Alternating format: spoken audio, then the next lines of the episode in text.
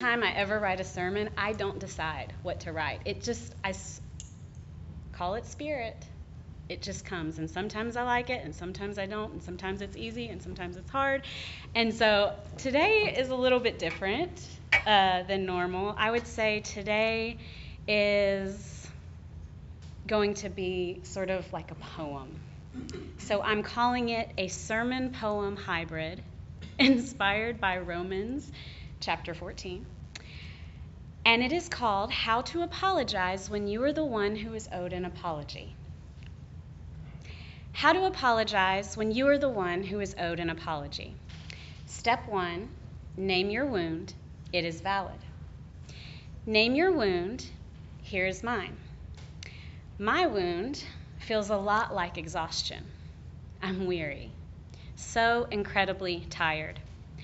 I'm tired of trying to explain my open and generous theology in the words of our core values to people whose counter arguments are waiting on the tip of their tongue before I even have a chance to say a word. I'm tired of breaking down exactly why it's biblically acceptable for a woman to be in the pulpit. I'm tired of toning down my calling as a woman or my perspective as a person of color for other people's comfort. I'm tired of my vocal concern for social justice and all matters of equality being lessened to whining, complaining, and feminist anger. I'm tired of defending my thoughtfulness and intentionality in approaching the Bible, and I'm tired of being told I've taken the easy way out or that I've given in to the secular culture as a result of my radical inclusivity or because of my belief that Jesus himself was radically inclusive, that God is an unconditionally accepting God.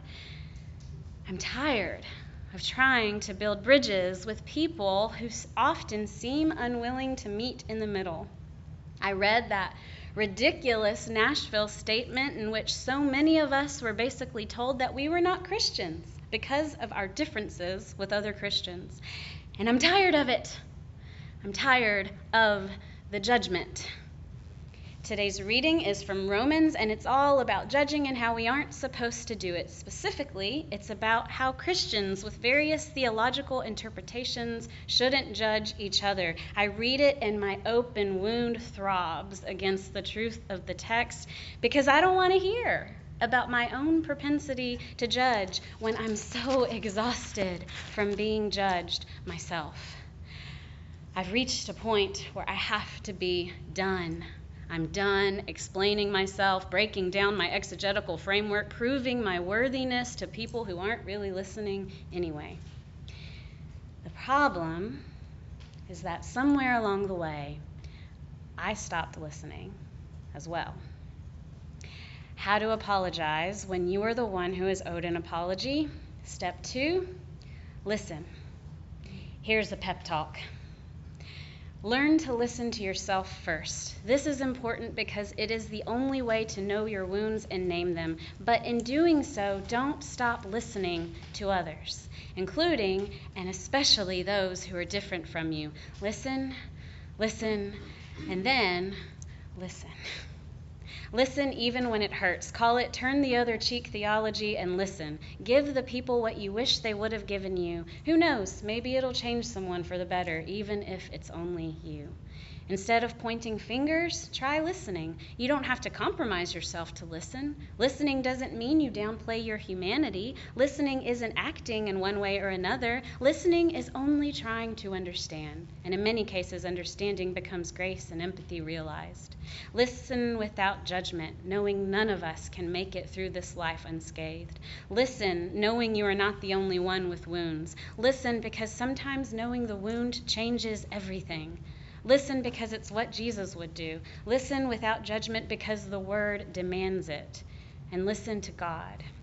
Listen to Spirit however she presents herself to you without distraction and trust what you hear.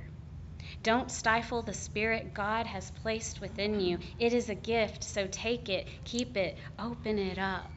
Listen to God. Listen to God, and in listening, risk. And in risking, feel. How to apologize when you are the one who is owed an apology. Step three, feel.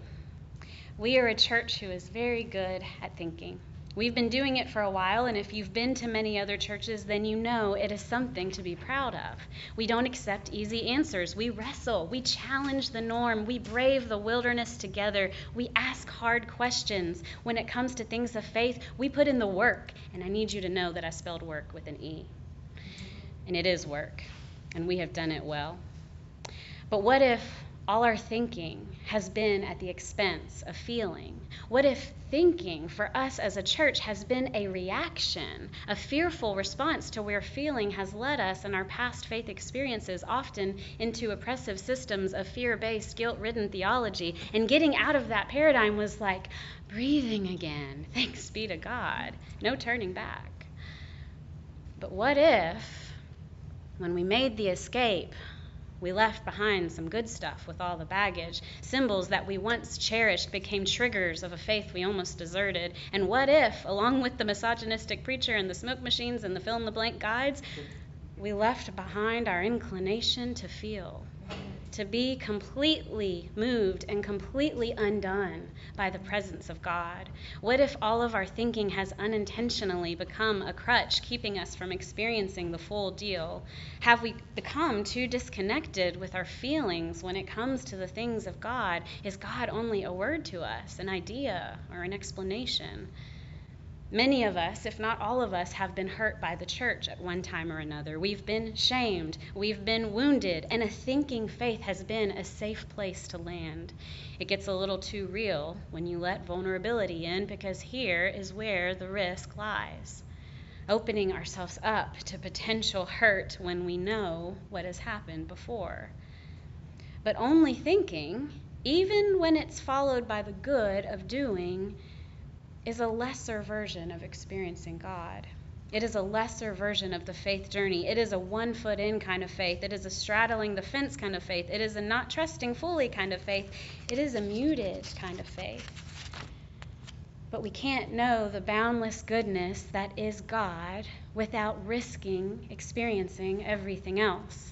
That's just how it works. We can't know joy fully when we mute anger or sadness or any of the hard stuff. When we open ourselves up to feeling, we have to open ourselves up to the whole spectrum. We have to risk everything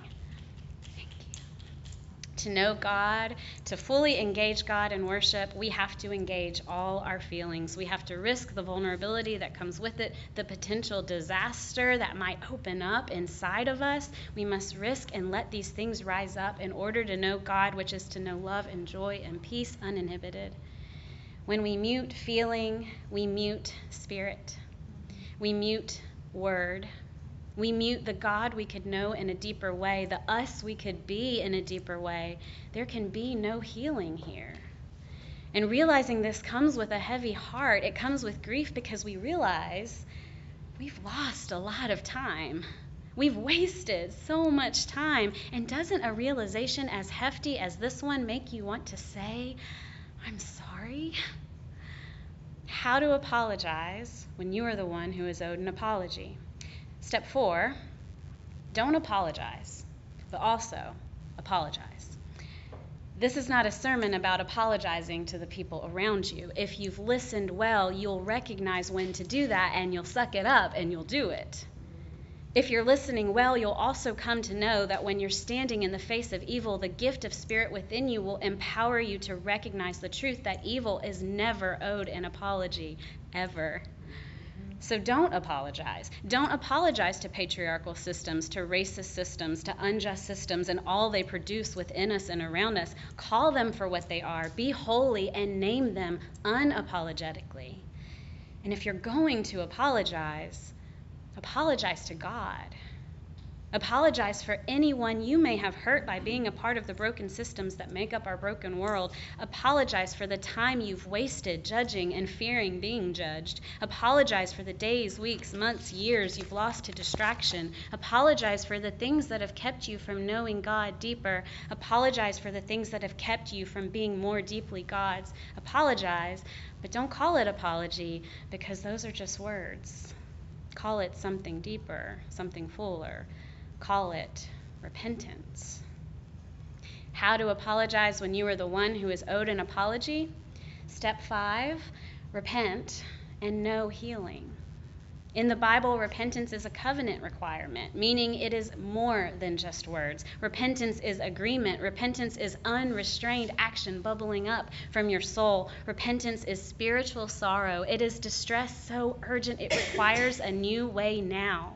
In the Bible, repentance is more than confession, it is more than cheap talk. Repentance always means change. Knowing it is discovering that new way. In the Hebrew, repentance demands a change of action. In the Greek, repentance requires a change of mind. Real repentance will rock your whole world. Repentance means we let go of what hurt us, what once held us down. Repentance means we confess to the ways we have hurt others and pulled others down. Repentance is full awareness. Repentance spurs divine change total openness to spirit, transformation from the inside out that will make us do radical things like throw away our gavels. A gift of repentance, a natural consequence of it, is Christ like humility.